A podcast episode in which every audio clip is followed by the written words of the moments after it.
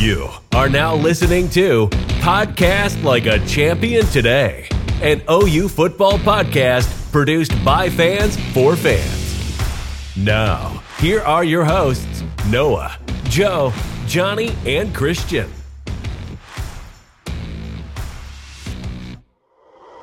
All right, Sooner Nation. We just finished watching the OU Kansas State game. Uh, probably was not our favorite game to watch this season. A little bit of a disappointing outcome, not what we were hoping, not what we were expecting. All of us got a pick wrong there this week with with that one. So we're still gonna, you know, definitely do a post game pod, talk about what we saw, um, good things, bad things, what needs to change, just initial thoughts. I mean, this game probably ended in an hour, hour and a half ago. So just what are y'all's initial thoughts, initial feelings coming off of watching OUK State this week? The thing I saw the most of was just uh, a lack of like finishing, like finishing blocks, uh, execution, just li- like just little things that just piled up over the course of the game. Um, you know, we like Eric Gray, honestly, he had a good game. Eric Gray played like very well. Um, but we were checking the ball down a lot. Didn't take very many like deep shots, and you know, obviously we're four fat OU fans. We don't know everything about coaching or whatever, but it just seemed like we weren't we weren't very diverse in our play calling. So that was really you know one of the bigger things that I saw um, while at the game. So. Yeah, I think I it feels like offensively we rely um, heavily on getting the run game going first and then passing out of that. And I think that's the same thing we saw with Kent State whenever we struggled a little bit with them. Like our run game didn't go so great at the beginning and we didn't pass so great. We had a couple three and outs. And then once the run game got going, the rest of the offense moved. And it took a while for us to actually get the run game going. Like you said, whenever you look at Eric Gray's numbers, he actually ended up with a with a good day. Um, man, but at the beginning, I don't think it was his fault. He was just running straight into defenders. Like just we weren't moving people out of the way. We weren't giving them anywhere to go. Um, and you know, and sometimes you know he might pick a bad hole, stuff like that too. But we just never got our run game going. I think obviously with the offense we're running apparently you know that's going to affect everything from there. I think that that made that first half tough on us offensively. You know at the beginning of the year i tried to be optimistic while also hopeful um because you know brent's coming in first year. So i said we'll probably drop a game or two most likely to Kansas State, Baylor, or Oklahoma State. Um, and going in after last week's win, after our big like, you know that that was that was I thought we were going to start building some momentum, and tonight was just you know a big slap in the face, and you know just it kind of humbled me as a fan because I this week my my brain was like uh, I don't know. This is one to be optimistic about. This is one that Kansas State's no joke. Like we're not just going to roll over them, but my heart wanted us to just blow them out so bad. But obviously that didn't happen because we didn't win the game. But yeah, the this was this was an L under the chin, and I'm excited to see moving on how Brent um, responds to it.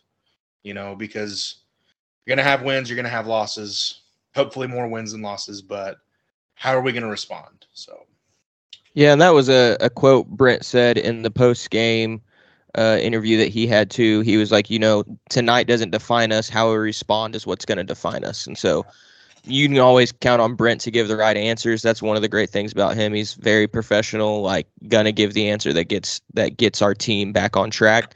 Uh, I think a big part of that, Joe, like you were talking about this week, felt really hopeful coming off our first three weeks, and it's I you know big part of it is the national uh, media kind of pushed that narrative this week, and it always makes you feel better. Joel Klatt was talking about how much he loved OU. Colin Cowherd put him as the number two uh, team that he's seen like play this year as like the second best. He put Georgia in the number, you know, and then uh, Oklahoma right behind him. You got Skip Bayless, who always likes him, but that's national media who talks about him, and so it gets this buzz going, and people are like, okay, I think OU's like legit, which I'm not saying they aren't, but first year coaching, a lot of brand new pieces.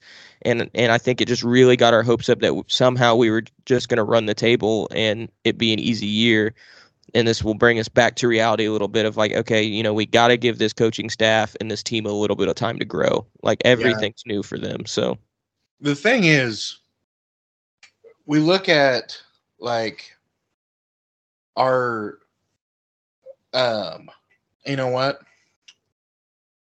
i i uh i forgot what i was gonna say i uh i dropped something on the ground and it completely you know it was a piece of food i'm eating my feelings right now fans because i'm really upset about this loss but uh anyway johnny noah got anything to say because i'm just upset right now yeah I mean, I think we've been conditioned as OU fans with uh, just for like top tier quarterback play, and you kind of see how numbers aren't always a true indication uh, of performance. So today, Dillon Gabriel threw for 391 and four total touchdowns.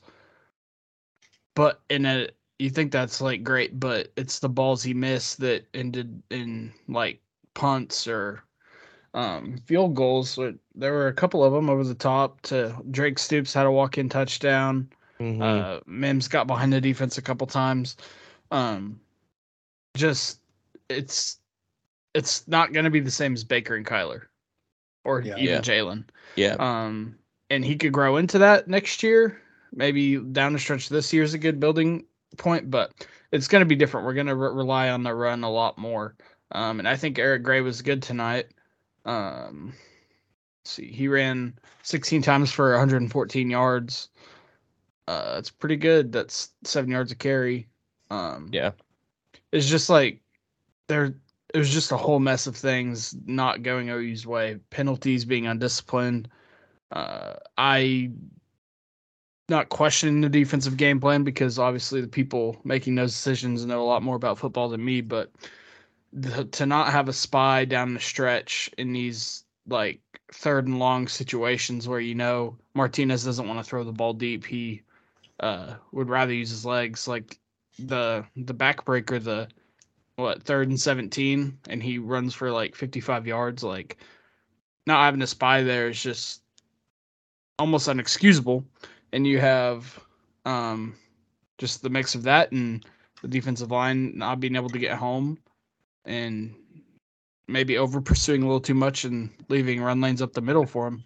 And everyone's deep 20, 30 yards back deep in coverage. So it's just like kind of the perfect storm for K State of um, mental mistakes from OU, all the penalties, um, and then the defensive game plan just kind of working in their favor. Adrian Martinez uh, threw for 234 and a touchdown and then ran for 148 and four touchdowns. That's just, I yeah. mean, he was the better quarterback today, and that's just putting it bluntly. Like he ran their offense better and he managed the game better. He won the Heisman today. I don't think he went that far, but Venables Venables uh, talked about that in his post game as well too. Is he talked about like that third obviously that third and 16 is huge at the end where we have a chance to stop and and drive back down and we doesn't seem like we have a QB spy there. Like he just takes off for a 30, 40 yard run. And Venable said in the post game that there that the design of that play, there was a QB spy. And he said, I'm not going to say who it was, but someone didn't do their job. Okay. Um, so I, I, didn't heard that. That's yeah. So Venable said like there's a QB spy in that play, and our defense didn't like. I don't know if they didn't understand the play, they weren't listening, but he was like, you know, in that situation, we had a QB spy, and the person who it was didn't do their job. Uh, mm-hmm. and so like just knowing Venable, and you know, like Venables has got to just be so mad, like whenever he sees something like mm-hmm. that. Like it's one thing, you know, bad coaching. He's gonna be mad at himself if he didn't call a play that had a QB spy. But he's like, no, it was there. We just team didn't do it. Like it just didn't happen. Uh, and so hearing stuff like that, I think you talked about some of the passes we missed, but even like with some of those bigger touchdown passes, the same thing. Just like a couple of the times when we went for it on fourth down, you know, Stoops was open on a slant for a fourth down. Uh, different, just Mhm. a couple different fourth downs that weren't huge plays, even just you know six yard throws that we were missing, uh, and and just missing guys who were open for that. So that was that was something I had talked about last week with Nebraska. I said, you know, we saw them missing some some open throws that we can't miss whenever the game matters, and that's what happened. That's what happened this week. That that he couldn't afford to miss some of those throws, and we did. Uh, I will say, like I know you and Johnny went to the game, so you didn't get to listen to post game with Venables. Um, Venables did say like that that DG played well enough for us to win the game. Like Mhm. he he said, uh, Vi- this is what Venables said on Dillon Gabriel. Here's here's his quote. He played good enough to win the game. We have to be a little more efficient at critical times. We had a few missed throws with guys opens, but he gave us a chance to win the game, and we didn't do our job as a football team to help him win this game. So Yeah. Yeah. I mean, I think that's one of the things that as fans, especially if we're I mean, if you're at the game, there's a lot of distractions going on and you know, depending on where you are, you can't see the full field or you maybe are paying attention to one position group and you can't you know, pay attention to everybody at once. And me as a fan who my preference is to stay home and watch it on TV, um I, you know, even then, we don't see the full 22. We don't see everybody, you know, and trying to have their, trying to get their assignments and trying to cover and everything like that. But so that's one of the things that I think just going back to, you know, this week when I talked about old white guys that uh, talk trash on Twitter that have a really stupid name, my dad um we you know we always have those guys that are OU fans that immediately just if we have a bad game it's the quarterback's fault. I mean not even just OU fans football fans in general. You have one bad game whose fault is it? The quarterback. You have a good game though you know who gets most of the glory? Usually the quarterback. Um but you know that's one of the things that i, I think dillon gabriel he struggled in some areas. You know, there's there's some things. He had a few overthrown balls, which is what we see whenever we're watching. You know, Drake Stoops is wide open. He's got a walk in touchdown, but you know we, we don't see the we we see him. We see the offensive line and we see them blocking for him and him looking down the field. Whenever he doesn't, he takes a long time and he doesn't know who to throw to. That might mean the receivers aren't getting open. So that's just one of the things that as fans we have to understand like it's a team sport. It's not, you know, th- Mhm. there's never one guy to blame. It's always you win as a team, you lose as a team. So, to to go off BB's point, um, OU out outgained K State, uh, 550 yards to 509. Um, the penalties though, 11 for 87 compared to Yeah. six for 37. That's a big difference, and they just seem to come at the worst time. yeah, Um, you're you get that delay of game, which that that's that's a coaching mistake. Like they they had a play for third down, and they knew like if they got close, they were going to go for it. They decide to sub uh, to bring Eric Gray in for Marcus Major with like 12 seconds left on the play clock, which allowed the uh, which allowed K State to sub two, and of course, and I'm not blaming them. I would do it too. You Yeah. milk that, you take your time, and then they're trying to get a guy in motion with two seconds left, and they get called for the delay game. They had holds. They had like it, it was just a sloppy game, and we haven't really seen that from this team yet this year. It's been pretty clean uh, up to this point. Yeah. Uh, no no turnovers forced. Uh, Yeah. Four tackles for loss. No sacks. That's that's probably the biggest part of it for me was um, Johnny and I had I I I placed some wagers on this game, and one of them was for uh, I felt like it was a give me for Adrian Martinez to throw an interception. Um, we talked about the streak on the podcast. Yeah, the streak came to an end. Um, and that's a, I mean, that's big into the outcome. Like that was just an extra, like a possession that we didn't get to take away from him. So, um, Speaking of the streak, we did have we we had one that was in the hands. I posted mhm. on Instagram and Twitter Joe's reaction. Uh, that was the end of his reaction. He was on the couch whenever that first happened. He just fell off the couch and just started losing it. Um, I mean, so we had ex- a chance for that interception too, but I was excited. I just, you know, whenever that interception happens, that changes that changes the the momentum and everything. But yeah, I fell on the ground. I squealed a little bit. In the stadium, it was even more so like anticlimactic. Like that ball hung in the air forever in the stadium, and like I Yeah. saw Billy Bowman like running under it, and I was like, "Oh, he's getting this." Yeah. It just got knocked out of his hands. But yeah, so for the listeners, I got the privilege of going to the game with Noah and his dad and grandpa. His grandpa's been season ticket holder for 30 years, and uh, so he's a big fan. Wears uh, some wool pants to the game, so he's he's rather hot, walking back and forth. But he's a good dude. Shout out Well, to Noah's grandpa. We'd love to have you on the podcast. Absolutely. While while we're talking about that, you just want to get into some of the colorful uh, things we heard hmm in the crowd and just That's where I was kind of going. yeah. that. We made some I'm mental notes for throughout the game to uh to bring that up. Yeah, so we'll start with um, I think my highlight of the game was a bloke sitting behind us. Uh-oh.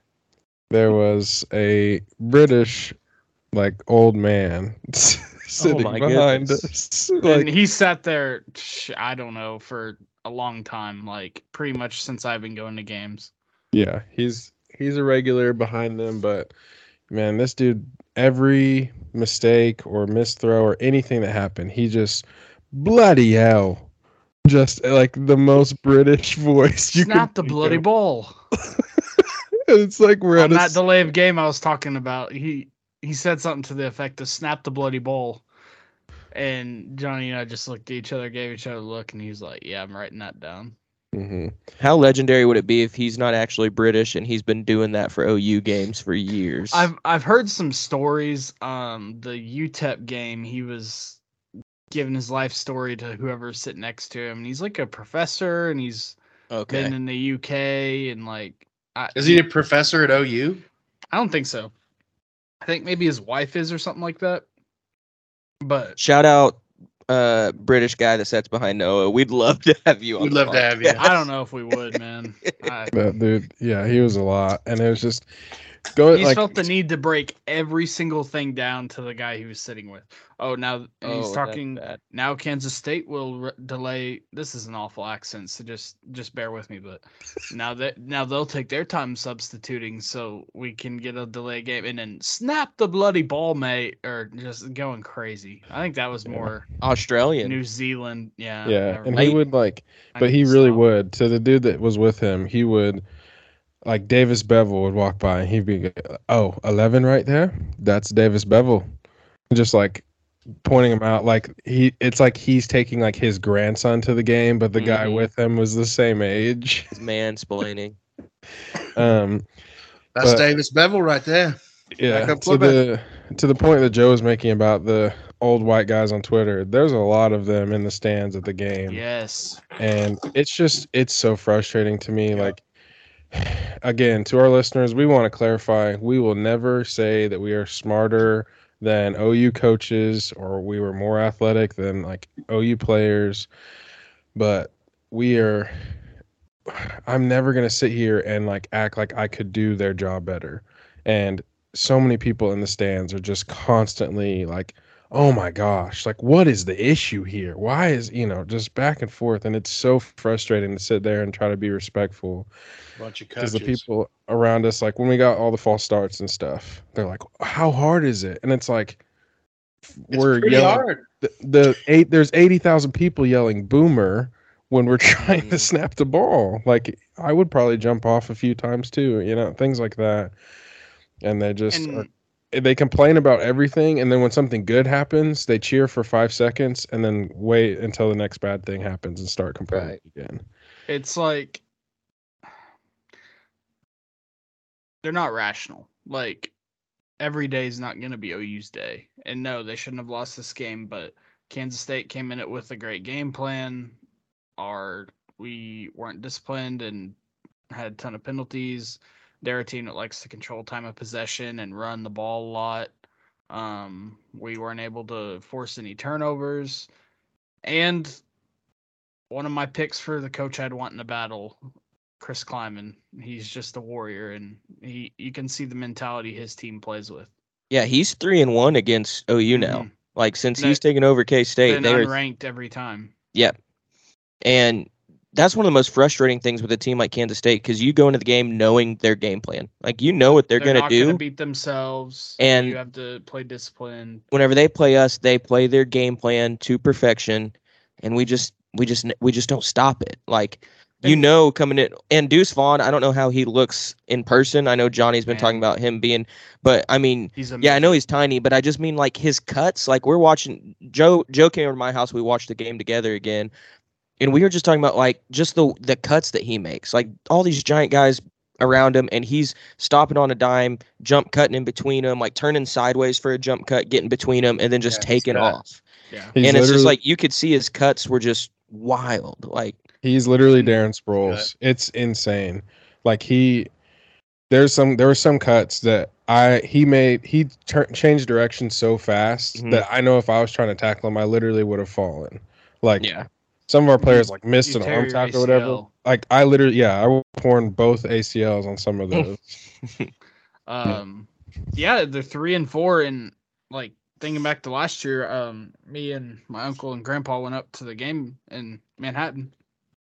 We're a lucky, a lucky call on like a double kicked onside kick away from losing that game. If one of Lincoln Riley's assistants doesn't spot that and have him challenge it twice, like that's how close it were from losing that game too, and him being four yeah. zero against OU in four years. I will say we've talked a lot about offense. Looking at our defense, I think uh, our front seven has been getting a lot of love the last three games. People have been talking about how dominant they've been and getting lots of QB pressure and sacks, and and our front seven did not have that tonight. They got exposed a little bit, uh, playing a, a big offensive line and and a team that wants to just run the ball, and it was tough. I mean, it it was tough to watch these guys that we've just been, you know, we all love them. Like we, you know, all of these defensive linemen, we've all talked great about them on our podcast so far. And like you said, we didn't have a sack. Like Yeah. we were, you know, and, and at some point, it's like you said, I don't know coaching. I'm not saying I'm doing it better, but at some point, it's like, man, some of those instances where we're only rushing three or four, and it's like we our our our secondary never really got beat down the field, but they'd get beat on 10 yard passes whenever Martinez had seven seconds to throw the ball. Like he's just standing there getting to scan, scan, scan until someone's open. And, and you know, you don't know what to do. Like, do we need to rush more people? Like, can we just not get pressure? And so it was just frustrating watching over and over and over. And then, Yeah. you know, then he would just take off running. And you're like, is there not a spy? Like, or is the spy just not fast enough? Which obviously you could tell Martinez was fast. Um, there was I don't know. Obviously it looks different in person, so y'all can probably attest to how fast he was. But there was a play in the in the first quarter where we brought like a corner blitz in. Um, and who's number four for OU? I'm going blank right now. Jaden Davis. Jaden Davis was in on the corner blitz and was chasing him down, and Martinez just straight up outran him and got around the corner. So I'm like, if he's running, you know, around someone in the secondary, obviously he's fast. But it it was tough to watch the defense just really not stop the run, like the front seven not stop the run, not be able to get pressure on Martinez. I mean, that was just that was tough.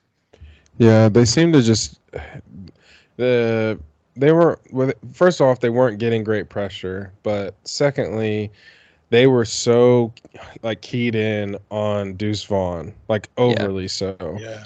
And obviously, if I'm coaching this week, I'm gonna say we gotta like, you know, box him in. But I obviously, I think I would have put an emphasis on Adrian Martinez too. So I don't know. I think it's, I think Kansas State knew knows that though. I think that's how they're gonna win games this year. Is like, okay, if a team's gonna take away Deuce, like we're gonna run with Adrian or vice versa, you know. But um, yeah, he's Adrian is definitely quick in person. Um, but yeah, I don't know.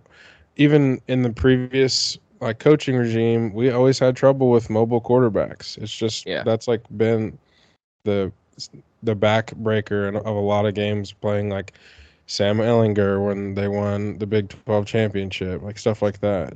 They, he was a mobile quarterback, and it's not like he's an amazing athlete, but it's hard to just defend somebody when you have seven seconds and then they're one on one to the corner. Yep. You know, I don't know. when even a lot like whenever we did rush some more people and we saw that one-on-one coverage we actually saw some success with that like there's multiple times where you know dashaun white playing that cheetah position was one-on-one with the tight end and he made i mean he hung in there with the tight end and made the play like he you know they threw it to him and he got the pass breakup uh, and then we saw it with billy bowman too like there's a couple times where he jumps you know through some routes that seem so hard to get to like the guy looks open and Bowman flies in and, and knocks the ball away. And that was the time that we were getting pressure on Mar- Martinez and making him beat us with his arm. And I think, you know, obviously I don't know how to do that. I'm not the defensive coach, but if, if, you know, if we ever have to play Kansas State again, that's got to be our whole game plan. Like, you just got to make Martinez beat you with his arm. Yeah, there was one play they threw the ball probably 30 yards downfield and DaShaun White closed and like broke the pass up. Yeah. And if that's like a good wide receiver with like four or five speed, DaShaun White's not staying with them. Like Mhm. I don't know what the play call was or like why, but he was the furthest defensive player back yeah. and was basically wasn't on like a six four wide receiver. end. Yeah. Yeah, I think it. I think he was on man with that tight end, and that tight end got over the top of him, but then he caught back up. Yeah, it's just like if that's I don't know if somehow he gets on like a slot receiver, like Yeah. he's like he plays well. You, he just does not have the speed to stay with somebody like that. No, it's really hard to hear you. I don't know. Is that better? I- I could hear you like a little bit, but you sounded very quiet compared to Johnny. I didn't hear what you said there. I think my mic was picking Johnny up, so I lowered it. Uh, I said if that's Justin Justin Harrington, it's a pick. Yeah. Yeah, and then on the the flip side, like when we were fl- throwing some deep balls, like that ball that Jalil Farooq caught, where he kind of like turned around on the sideline and caught the ball, that was a great play. And like hmm I feel like so far in this year we haven't thrown balls where we give it's we don't like throw 50-50 balls. Like the whether it's coaching or DG, like whatever. I mean, obviously we're playing well like on the passing game at least of just but I don't know, take more chances. Like Marvin Mims is in conversation to be the best wide receiver in the nation and so I would give him 50-50 ball chances to just outrun somebody or whatever, or trust him to break it up, even if it is like a bad pass. But it just doesn't seem like we take any chances. It's either like wide open or or nothing. Yeah. Well, and you know, one thing I'll say is it felt like DG did a great job of the reads he makes. Like he didn't put any balls out there that like were, you know, I thought they're going to intercept this. That looks awful. Like the reads he goes through, he does pretty well. He just missed some of his throws. Uh, and so if we get consistent there, obviously that's going to help a lot. Um, Yeah. Another thing is like the offense did like like BV said, the offense actually did good. Like if you look at their stats, they moved the ball, they had more yards. We just didn't capitalize when it mattered. And I think a big part of that was those penalties that Noah talked about. Like every time we got a rhythm going, we got a five or ten yard penalty that just made it hard for us to keep going and we'd have to settle for a field goal or something. And those those are tough breaks. You know who had a really good game, and I got to see him, and I was like 15 feet away from him. My boy, Yes. hang time. Hang time. He was practicing punts into the net, like right in front of us. It was awesome. He Oh, looks yeah. like a brick house down there. And uh yeah, I mean he had golly, what was it? Like four four punts and Four a few punts. inside like the five yard line. Like He had one inside the twenty. Should have been two. Oh, yeah. just caught the ball. He had Yeah. five five punts is what I'm seeing right here for fifty one point two yard average.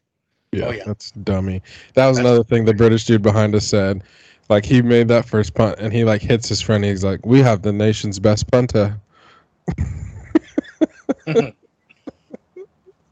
I will say, I, I, one good thing that I saw out of this from for me, I was, I had voiced that I was worried about Zach Schmit after he missed a- an easier field goal with Nebraska, and you know he knocked down both of his field goals tonight, and one of them was 44 yards, and it's one that matters whenever you're trailing in a game. So that was, it was good to see him knock those down with with confidence, uh, and not have to worry too much about that. But Yeah.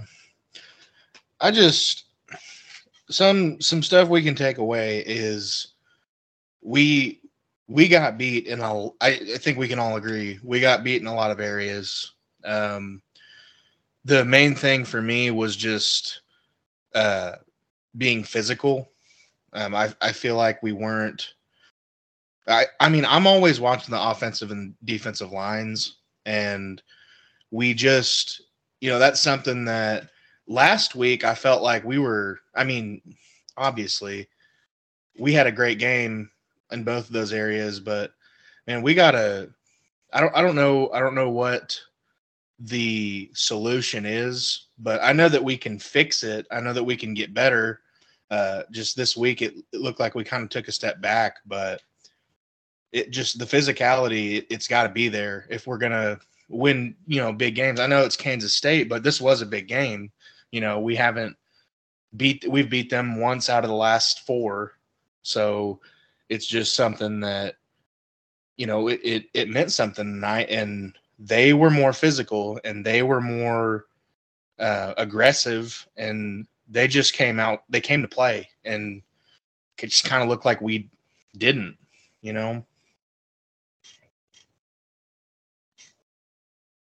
Yeah, I don't know if the team was just really confident coming out of three wins and and good wins and defense playing well, which you know OU was getting a lot of praise for that, which they deserved. We, as a fan base, the last few years we weren't used to really great defense, and we were seeing it, and we were happy.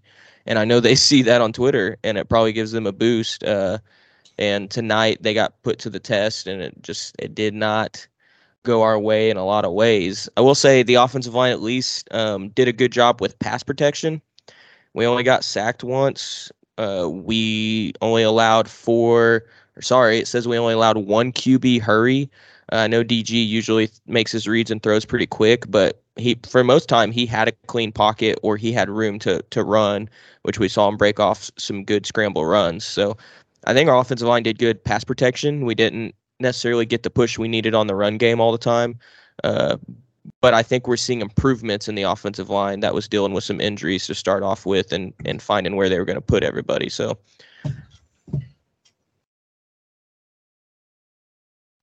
So what are we looking forward to for this this next game?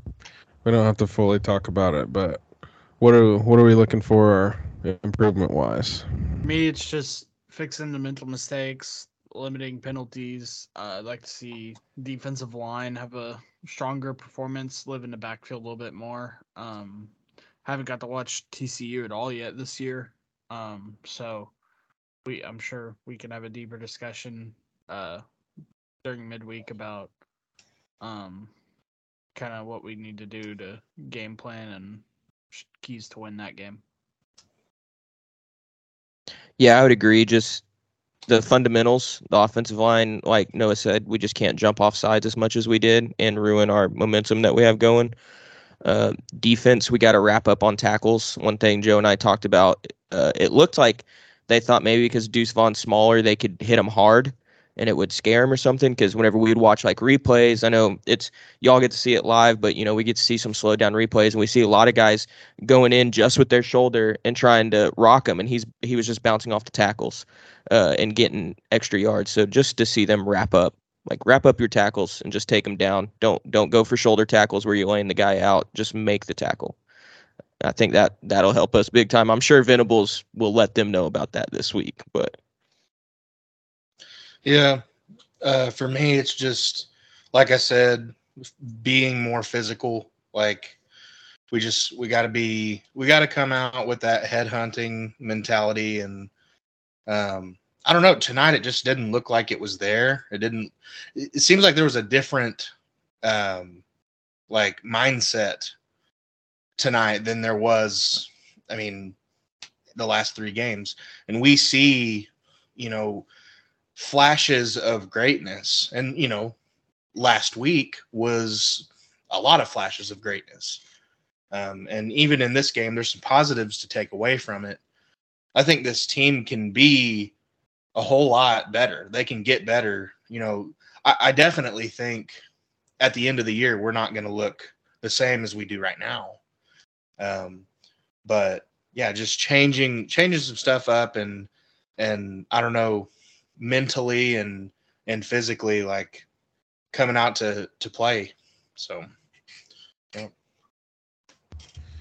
Yeah, for me, I just I don't know. I really want to see some offensive diversity. Um, I know I know Jeff Lebby has some like plays in his pocket that we haven't pulled out yet. i if I had to guess, I feel like we've seen less than half of the playbook, maybe even like less than that. Um, specifically, there was that pass that he made that DG made to the left side into the boundary to Brayden Willis, and he like they faked it.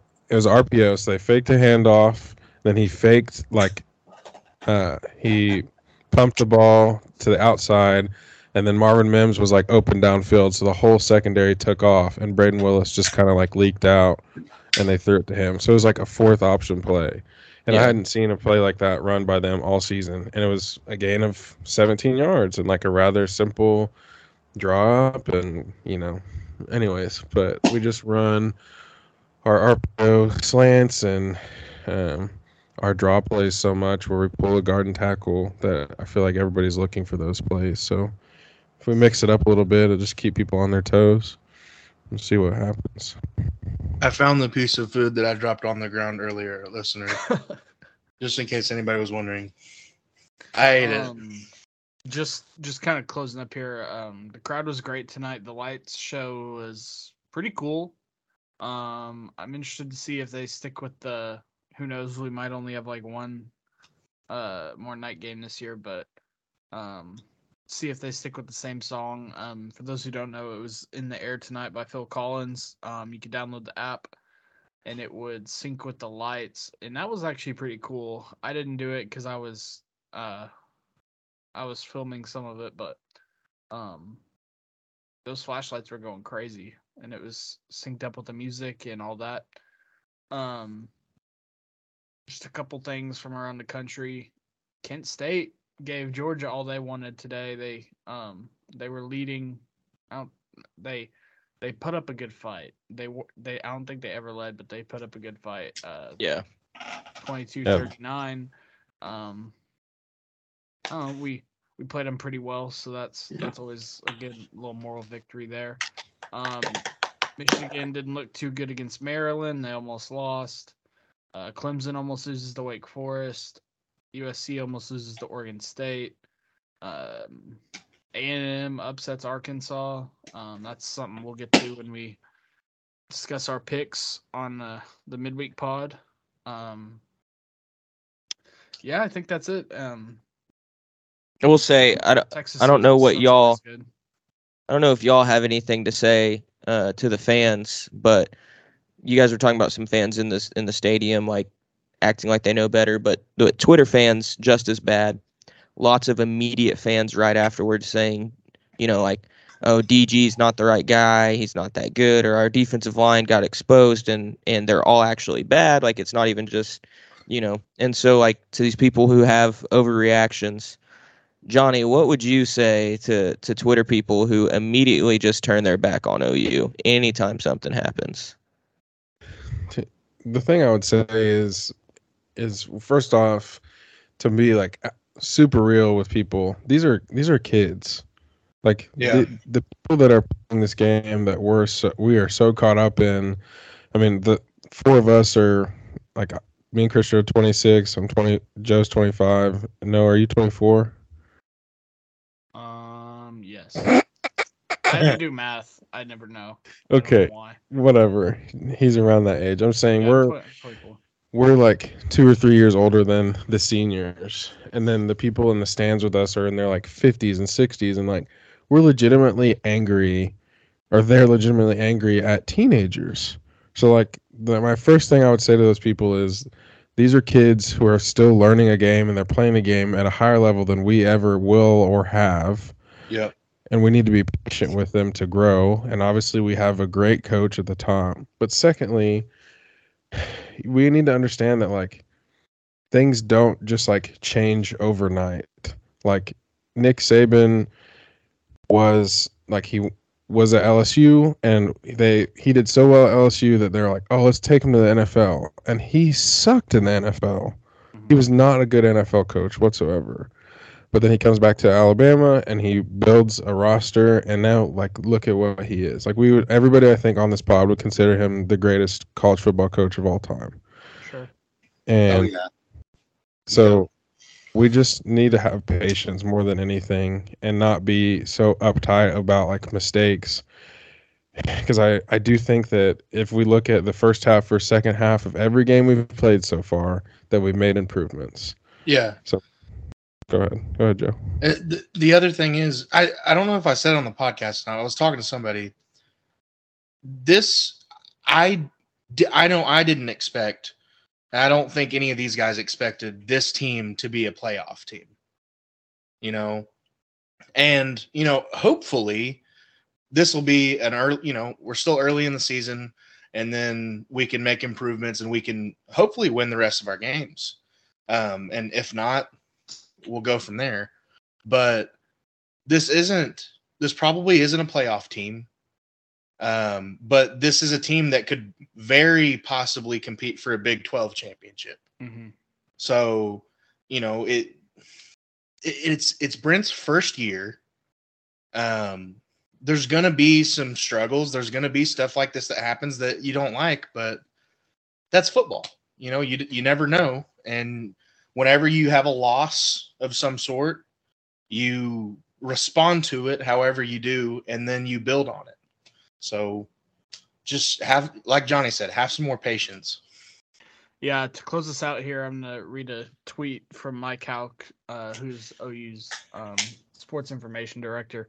Uh, including tonight, OU football has lost its Big 12 opener five times going back to 2006. On each of the four previous occasions, uh, OU won the Big 12 title. So, Yeah. uh, hope still out there.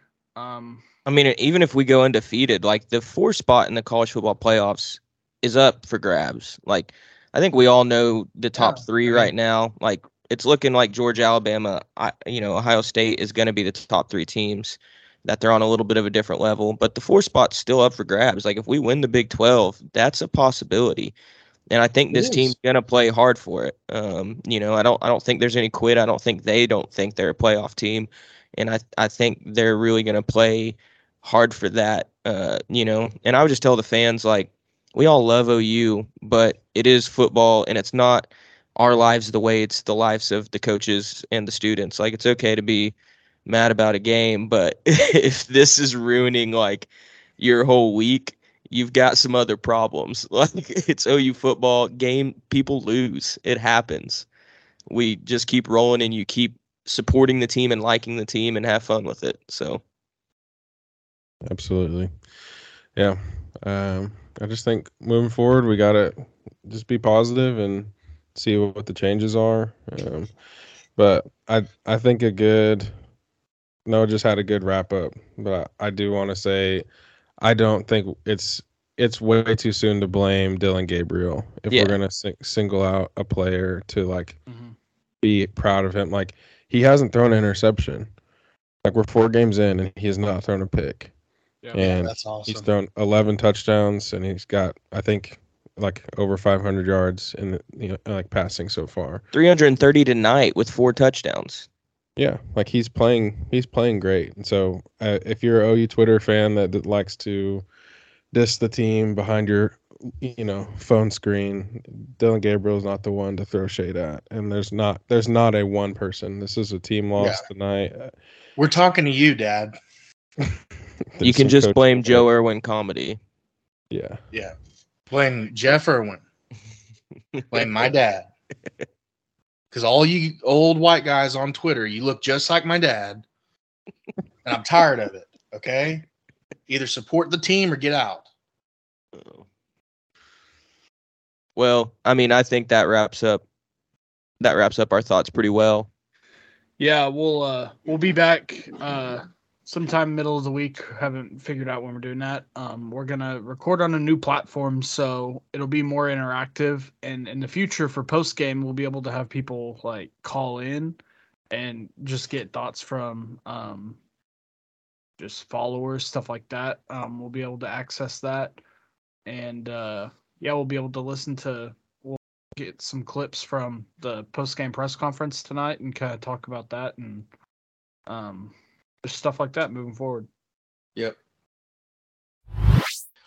All right, guys. Thanks for listening to another episode of Podcast Like a Champion today. Make sure you go follow us on Twitter and Instagram and look out for giveaways and OU content.